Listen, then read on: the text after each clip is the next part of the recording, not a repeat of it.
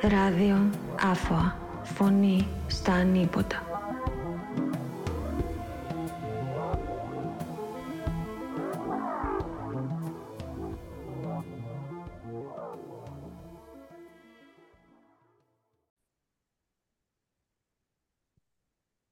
Hello, everyone. Uh, welcome to another episode of uh, AFWA podcast. Uh, uh, we will once again discuss about the Palestinian issue, and uh, we're happy to have with us today uh, Lee Perlman, an academic from uh, Israel, whose research has focused on the collaboration of Israel and Palestine, especially in the field of arts.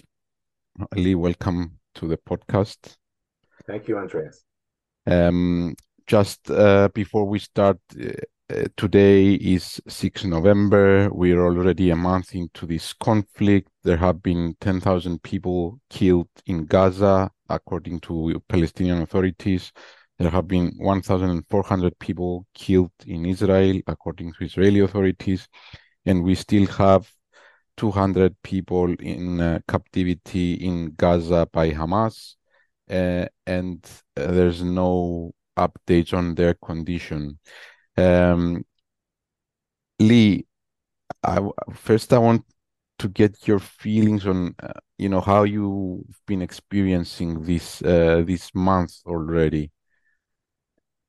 Well, I live in Tel Aviv, and I've lived here in in the country for 40 years and in Tel Aviv for over 30 years. Actually, on the morning of the uh, the Hamas uh, attack, I was uh, had woken up quite early, and I was gearing up towards going to uh, our liberal synagogue, um, just a walk away from our apartment in Tel Aviv, uh, to celebrate the end of the major Jewish festival um, that was to be celebrated, and of course that was canceled. Um, that first day was uh, involved a lot of uh, frenetic WhatsApp communications, um, obviously with friends and family, but specifically with uh, two sets of friends who live on two of the kibbutzim that were were attacked, and both both of those sets of friends actually survived those attacks, each with specific stories. So I share this with you because beyond whatever perspectives I, I share with you, and then we discuss, you know, there are obviously lots of personal connections. Uh, over the first few days, I, after there were lots of rumors and a lot of people were trying to figure out who of their friends or loved ones were at the the music festival where um, so many mostly young people were killed um, at one of the kibbutzim it, it it became became clear clearer and clearer who had been killed as opposed to who'd been abducted. And again, these are people since Israel, even though there are 10 million people here, it it, it felt during those first few days as someone with different social circles that was a much smaller and, and tighter community and and and then sadly again um, um, I know some of the uh, people who were kidnapped and um, mostly other kidnapped uh, abductees are either friends of uh, of friends or children of friends. So it's uh you know so I'm not immune, and so when I look at this analytically, I am affected. You know, we have uh, in our apartment block we have a bomb shelter on the floor. It's not that common to have one on the actual floor that's shared by four flats. And so during most of this last month, we've been kind of walking briskly um, when there's a, a, siren, and it's been part of it's been part of our um, experience. And as lastly, including public activity, uh, lots of events now on a much more feverish pace, um, trying to show express solidarity with the family of the about uh, abductees, and also uh, protests to to stop the war. Um, and there, so I'm as a kind of a foot soldier, as I often tend to call myself for for peace and human rights. I'm I'm also engaged um, at that level as well. Yeah, I think nobody's immune to what's been happening. I mean, I know friends here who are not being have not been sleeping very well these last months that are waking up in terror I mean, in the middle of the night uh, or that are on guilt trips that you know we can sit and enjoy a beer while others just a few kilometers south uh, cannot um, so what you're saying what you're describing is totally reasonable uh, i wanted to ask you what was the situation before 7 October before, because it seemed like Palestinian issue was not even a story until that morning. It's very true. The Palestinian issue had been uh, explicitly sidelined by all of the the coverage and attention given to the potential of a U.S. Saudi Arabia Israel normalization pact that had a lot at stake uh, in terms of trade, obviously diplomatic implications. Um, it's been said by many, many analysts and pundits that one of the, if not overarching goals of the Hamas, but certainly one of the byproducts of the Hamas attack and now the war is that the Palestinian issue, which has uh, kind of perennially been sort of been pushed to the side over these last six or seven years of these last iterations of the Netanyahu government, especially with the normalization agreements with the United Arab Emirates, etc., under the uh, Trump administration, um, this the Palestinian issue was was was was not a major focus. I'll even go further and say that peace, as such, was not an issue.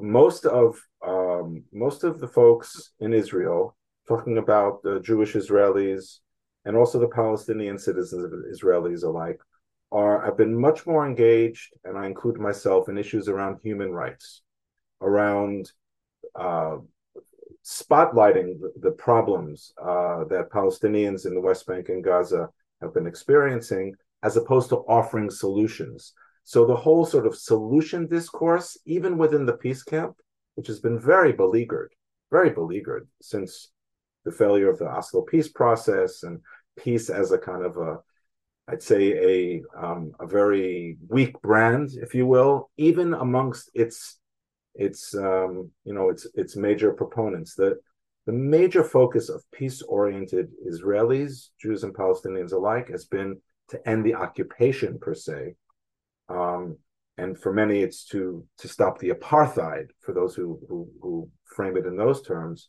as opposed to let's create or build peace. That, which we I'll be happy to get into, has actually changed now. The war has actually kind of shifted um, the focus to include a peace discourse. And w- would you say that there's been, I mean, let me rephrase it.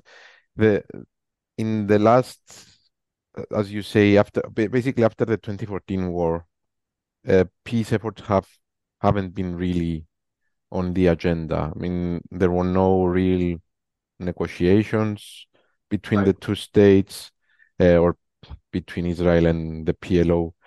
Um, why do you think that happened? Doesn't Israel have to benefit from a peaceful solution? Israel, the Israeli government, including the current Israeli government, um, and again, we have to remember that uh, Benjamin and uh, Benjamin Netanyahu is now the prime minister of his eighth government. That includes seven since 2009, and in addition, the first government um, from 1990, end of 96, early 97 to 19, early 99. Um, so he really has been calling calling the shots um, for a really long time. And what in my field of peace and conflict uh, studies, this whole notion of uh, conflict management has been the paradigm. And from day one of this war, conflict management, or the, the so called strategic goal of Israel trying to achieve quiet, not peace, but quiet with the Hamas, has been completely debunked. It's as and and this was not a paradigm; it was the paradigm of the military industrial, military security complexes, the governments, um, of the most of the opposition in the Israeli parliament also ascribed to the conflict management paradigm, which partly explains um, the, the, the the the the potential comeback of a peace paradigm. Yeah, because I remember before October 7 that Netanyahu was actually quite in the corner uh, with corruption allegations, with um, uh, the um, the resistance of the Israeli people against the reforms he was promoting in the judiciary system. Um, what happened to all of that? Right. Well, first of all, Prime Minister Netanyahu is still on trial. The court system is not working um, overall uh, particularly actively now, except a little on Zoom.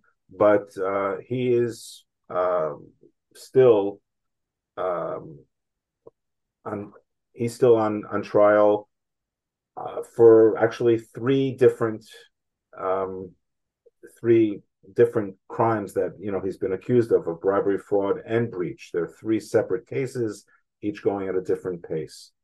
Um, that it's it's impossible to look at this situation without remembering that, and also the second piece that you that you referenced, Andreas, which is uh, the uh, his current government's attempt at what they call judicial reform and what what the uh, very broad-based set of protesters uh, were calling essentially a, a, judicial revolution or overthrow, an attempt by the government to um, pass laws that would um, weaken to to a very severe extent the um, the Supreme Court and the court system in general those issues are still alive. They're out there in the media. And you'll often see now over the last few days in Jerusalem and a bit in Tel Aviv demonstrations where, alongside, adjacent to a solidarity tent with the families of the abductees, you'll also see a demonstration calling for Netanyahu's resignation, referencing those corruption charges.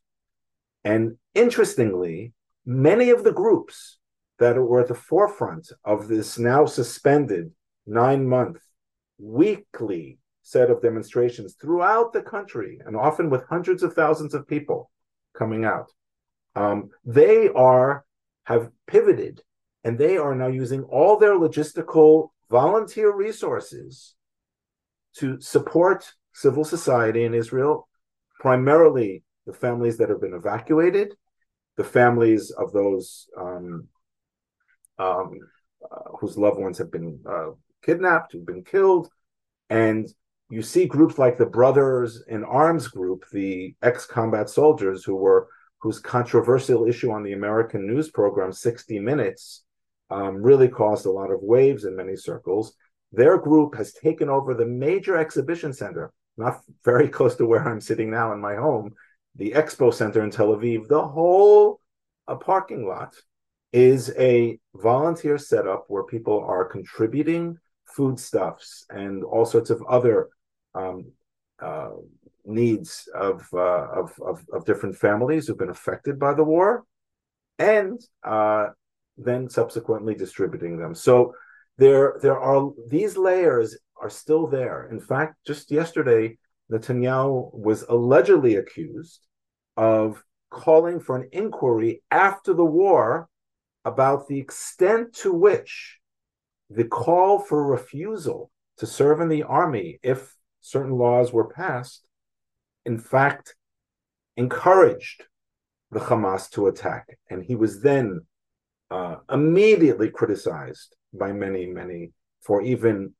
uh, calling for a uh, um, um a, a sort of sort of a causality of, of such of, of that extent. And and so it, there's still a lot of politics. That's basically what i'm trying to say. Yeah. There's still politics going on. The overarching narrative is will netanyahu survive? That's still out there. It's competing with what is the overall goal of this war? Can israel achieve the goals of this war and thirdly will Israel do all it can to bring back um, the abductees. Those are the three sort of meta narratives that are competing mm-hmm. with each other. Peace is not one of the meta narratives, but it's there. Unfortunately, uh, but what you've been saying has prompted a lot of questions in my head. A, are the voices of those um, calling for the return of the hostages being heard enough? Because Israel's operation in Gaza now, and I think it's an official record and uh, now, isn't really prioritizing the return of the hostages. Hostages is the, the, the goal is eradicating Hamas. Yes. And B, if you erad- if you do eradicate Hamas, which is a very easy thing to say, but is already causing much more consequences than just eradicating Hamas, quote unquote. Will it create a better tomorrow for Israel and Palestine, or will it create even more radical uh, uh, resistance, let's say, to to Israel's po uh, policies? Well, you're you're framing the questions very constructively. Unfortunately, in most of the mainstream media, which at the end of the day is susceptible to the government positions and the government propaganda the government propaganda isn't framing it in the way that you asked your your question now. Um, anytime the issue comes up of the implications of these attacks, the the death of children and elderly and women in Gaza, of innocent Palestinians, any attempt uh, to even contextualize the Hamas attack in Israel's policies towards Gaza since the 2005 disengagement, when Prime Minister Ariel Sharon uh, led a government decision to unilaterally withdraw from Gaza. And then shortly after elections were held and the Hamas um, was was elected and became the uh, the overseer. There's again debates: can is, is is is Gaza a state or not? It's obviously not officially a state. Um, but the government has been so single minded, as you correctly pointed out, in this toppling, destroying, all there are a lot of different words, eradicating Hamas without often a lot of clarity about what that will actually achieve.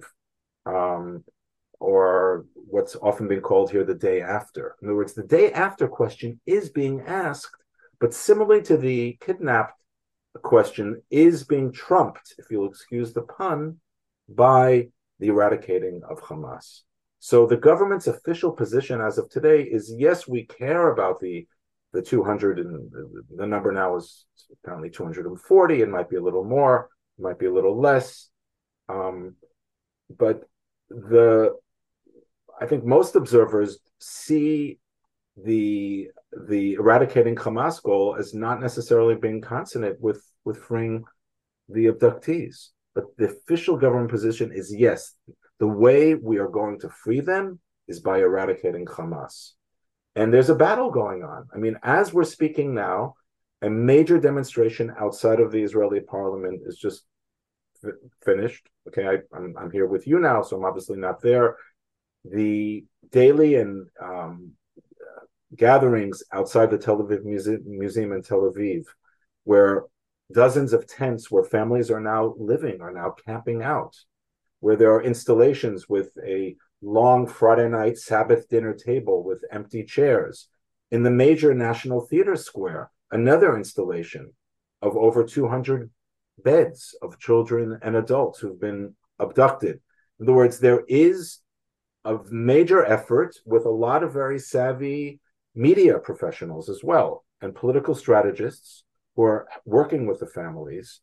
But then again, amongst the families, there are those who are advocating for let's do a massive prisoner deal and return all, not just the Hamas prisoners, all of the Palestinian prisoners in, in what used to be called the Intifada jails in, in the Israeli jails, as opposed to those who are saying we have complete support for the government. So it's uh, there. There is a there is a battle for attention, but I, I have to say that the mainstream media is is is uh, from my per- subjective perception is really sort of going back and forth. um, whose stories Yeah. they're telling, more more stories of bravery of soldiers, because now Israeli soldiers are beginning to be killed. And the last point I want to bring up is that there are tens of thousands of Israelis who've been evacuated from the north of Israel, both from the western Galilee along the Mediterranean Sea, going easterly under the rest of Lebanon, um, under Syria, who have also been evacuated. This is unprecedented. Yeah. There are reports of anywhere between 300,000 to 500,000 Israelis altogether who've been evacuated. And that only includes around the 30,000 or so um, Israelis from the kibbutzes the, Around the Gaza. along along the Gaza uh, border. So um, I, I, I, I'm not in a position to know how effective, but I as I have a, a close friend whose daughter and son-in-law were kidnapped, I know that he has been in the United States with delegations, and there are delegations in Los Angeles, and there are attempts. Um, and there's a clash here. There's definitely a clash of policy and priorities, and obviously also of of, of the narratives. And we've seen the state of Israel, I mean, the government response not being very productive or not very favorable to these voices of opposition within the country, even if they come from uh, families of the abductees. Like I've seen reports saying that the police is now authorized to shoot at demonstrators in Israel uh, who oppose the war. Um, you've described before situations where uh, people uh, are ignored essentially. Is there an end game to what the government is doing here, uh, there? Okay. Well, first of all, you referenced, uh, you know, police being able to shoot. There was uh, uh, legislation that was actually toppled in the parliament, thankfully. Um. The talk of legislation also has a very negative effect, obviously. And there's, you know, it's not a coincidence that most of the protests against the war have been framed as affirmative gatherings of solidarity between pro peace and pro human rights individuals and groups in Israel. Um, so their their their branding, if you will, Andreas, is solidarity um, between Jews and Palestinians, between those of us who who want to reaffirm our humanity and uh, reaffirm our belief in peace. There's, you know, it's it's not easy being a Palestinian Arab citizen in Israel now, um, who, by the way, for those who aren't um, familiar, constitute a little more than 20% of all of the citizens. And these are citizens of the state of Israel. I'm not relating to the citizens, excuse me, to the Palestinians who live in the West Bank in Palestine, or of course the over 2 million in Gaza. But we're talking about over 2 million um, Palestinian Arabs, and a number of them have had um, runs in with the police. Some um, have already been put on trial because of some social um, media posts that weren't explicitly supporting the Hamas, um, but were uh, interpreted as being, uh, if not empathic, certainly kind of trying to contextualize this. And I, as I was saying before, even attempts to contextualize why this all happened and how we got here are often seen as anti-government, anti the war effort. And so there's, you know, there's a there, there's a very fine line that even um, many Jewish Israeli citizens. I participated a little less than two weeks ago in a gathering of Jewish and Palestinian uh, theater artists in a in a shared theater space in Jaffa. And the first major thing that was discussed was freedom of expression and freedom of speech.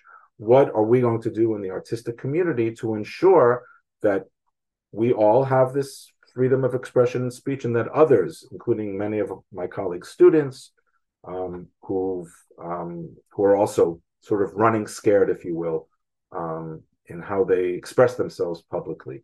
What is the end game? It's a it's it's it's the most important question because, as I said before, the conflict management paradigm is dead. It's been given a hermetic seal of death certainly by the media. Okay. And I'm aware when we when we look at the peace camp, we have to also look at top-down groups, at policy development groups that have really not filled so much of this void of the last decade. The groups that have kept peace alive and the anti-occupation alive have been grassroots groups. Many of them cross-border between Palestine and Israel, but many within Israel. But now more and more of the think tanks in Israel are, um, because of this vacuum, are um, trying to gain and some gaining direct access, at least to the Ministry of Defense. It's again very ironic. The Ministry of Defense, who are spearheading this war effort, are the most um, open to endgame questions, to these key strategic questions. So the major approach that's been floated, which the government has officially rejected, is re-empowering and re-engaging with the Palestinian Authority, um, and that Mahmoud Abbas himself uh, would be uh, engaged, perhaps with other uh, Palestinians. Again, this is not the government position; these are ideas that are being developed in some of the in some of the think tanks.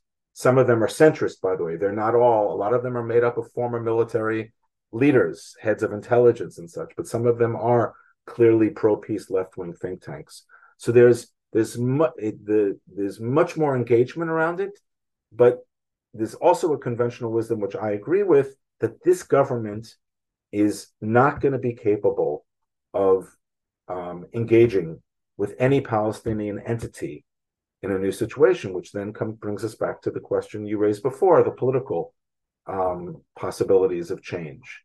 And uh, there are there are winds out there of of change for a center soft right government to be replaced even without to replace the current government even without elections there's a lot of talk around that so the politics are interfacing with these broader strategic questions like the ones you brought up um, and and again i don't want to overstate the influence of the peace peace groups and the think tanks we're there um, there, there, there's more need for uh, these voices. There's more need for these policy blueprints, if you will. Um, and I'm not in a position to know how how open uh, some of the key officials are really to these to these attempts to get them to think about the end game, not it's, being, yeah. It's quite ironic actually, uh, because I remember even before Sept- uh, before October seven that a lot of criticism towards Netanyahu's administration was was coming from the military, and it was coming from senior army officials who were saying, "We will not serve for you. We will not follow your orders." Yes, and that, all true. And that just just after a, an attack, a, not one attack, it was it was a huge attack. It was an attack that hasn't been seen maybe since. Um, since the uh, Nakba War or since um, sorry, since the Yom Kippur, Yom War. Kippur, Yom Kippur, yes. And again, a lot of the references since the Yom Kippur War was took place literally 50 years ago. All the issues around actually what happened, something we didn't get into into this conversation of how how was Israel not prepared? Again, one of the it's this has not just been a focus of the peace groups, but some of the peace groups, like Peace Now, for example, have been putting out a lot of infographics and a lot of propaganda to sh- to to show how Israel's policy of developing and building more settlements uh, was directly responsible for the lack of military uh, readiness, because almost all of the battalions that were supposed to be along the Gaza border had been moved to the West Bank. Um, and this is something that the government is, is, debates whether to what extent that's true, but uh, it it's it's really important to remember Netanyahu formed a government of 64 members, which is a little above the 61 that one needs. Um, and it's a very stable government. Uh, and that is one of the reasons that there's not a lot of optimism uh, for a uh, sort of a, a, period of political instability because he's put together a very uh, monolithic government, which includes two extreme right wing nationalist party, one which is a self defined Jewish uh, supremacy party called the Jewish Power Party, the Otzma Yehudit Party, and uh, this is the the coalition that he put together, and it's it, and and while the the center and soft right uh, uh, critics of Netanyahu are completely supporting the war effort, they're not going to publicly speak about peace. Okay, the um, the head of uh, the former defense minister and chief of staff who actually joined the war cabinet, Benny Gantz, is a part of the government now. He and his party, the center soft right party. The other center party, the there is a future party, Yesh Atid, did not join this, but his party, which is he's the head of the official head of the opposition, they are not going to oppose the war effort. They're only sort of trying to challenge the government to be clear about the question you ask is what's the end game? Um, the end game can't be eradicating Hamas. It's not clear what that is.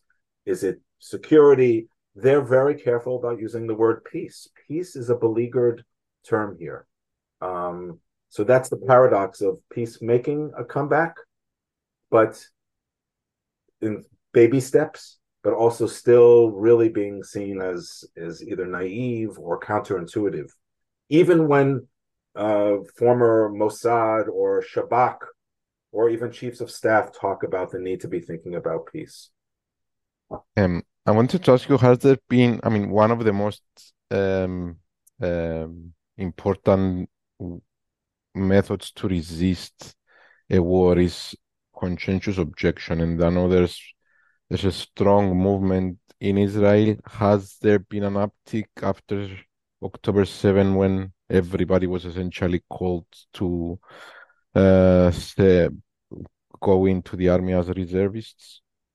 Well, I'm not aware of any uh, certainly publicized conscientious objection since October 7th or of any soldiers who've refused to serve.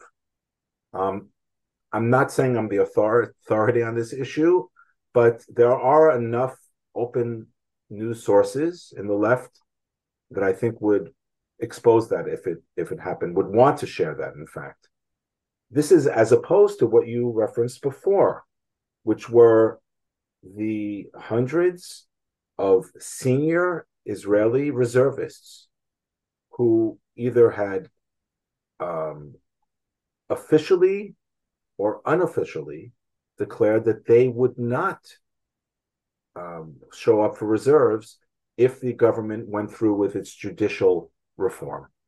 And so the talk of refusing to serve as a reservist was not only very widespread, it became even bon ton. Um, it, it even caused Netanyahu himself and many, many ministers in his government saying that we'll always be here, but we don't need all the pilots. And I'm paraphrasing some quotes that, again, really upset them. And so now, when also Netanyahu begins to uh, point fingers at the at the at the defense establishment for not being prepared and not taking responsibility, as he's constantly being asked in the media to do, to take responsibility for what happened, for the lack of readiness. Um, he is being attacked again and again by these former combatants. So there, again, there are a lot of layers here. There's uh, the the the pain that this society is feeling um, around the the kidnapped uh, with the kidnapped uh, families, the what many people are experiencing here as a kind of existential threat. Now, it's a paradox because, you know, Israel is a military superpower, and we can all see the the the human and physical destruction that the Israeli defense force is is wreaking on on on Gaza and on the people of Gaza. I mean, there's there's there's no way one c- can avoid that. So this this is not a new situation, but it's perhaps just a bit more extreme than in, in the past. And again, it has to do with this sense that the sort of the the unwritten understanding that Jewish sovereignty in the land of Israel, in other words, the Jewish state here, brought with it a, a feeling that Jews will would not be vulnerable to these kinds of attacks, to what are being often referenced to as pogroms here, or even to the Holocaust. A lot of use of Holocaust imagery. Mm-hmm. Netanyahu has talked about this war as our second war of independence. This is language that's being used to mobilize the public. Um, and Sen- sensationalistic language. Yeah, and, and it's and to be honest, it's quite effective because it's tapping in. You know, one doesn't have to be a, a social psychologist or a, a political psychologist to understand that playing into the fears, and this is an expertise of Netanyahu, and this comes down to my major major point that I want to share with you and, and your and your listeners. Netanyahu has success has consistently stayed in power not just because he's a masterful politician and he knows how to maintain stable coalition governments, and he's a brilliant orator and presenter and PR strategist, all these known qualities. It's because he's succeeded in defying the conventional wisdom that politicians should sell hope, should be offering a trajectory of where a society could be moving towards, of a better future, that is not what he's been selling. Here now we have a situation which is so stark where we're in this bloody, terrible war with all of the human tragedy, with all of these emotions and anxieties and fears, um, with a a very lively debate, but in many ways a very sad debate within the Israeli left, where many of the left, um, the Jewish Israeli left, are saying, "I feel bad, but I don't really feel bad for the Palestinians." I know that not all Palestinians in Gaza support Hamas, but there's a lot of that being talked about. And then there's a lot of there's a lot of debate, and it's mostly in in the in the in the left wing um, Jewish media. But here, hope, hopefully, is going to make a comeback. There are these buds now that hope as a aspiration, as a value, what in my uh, field, a colleague of mine from the United States, John Paul Lederach, calls the, the moral imagination. Okay, this is this notion of how, while being grounded in reality, we can imagine a different future. Okay, and then aspire to it. And that involves hope being there. Most of that hope energy, though, is being garnered towards bringing home the hostages. But there's lots of discussion about that hope energy also being garnered with the help of the families to toppling the Netanyahu government and maybe bringing in a new center soft right, not a left wing by any chance, but a center soft right um, political uh, leadership.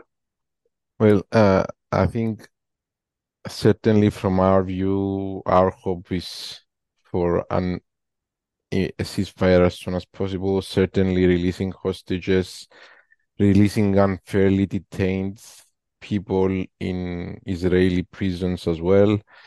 Um, and thankfully, uh, sorry, not thankfully, hopefully, uh, this won't drag on because I, uh, my fear is that uh, this will not end very soon. Um, uh, thank you very much for your very informative uh, uh, discussion with us, Lee, and I hope we will catch up together again soon. Thank you, Andres. Thank you so much. Bye. Bye.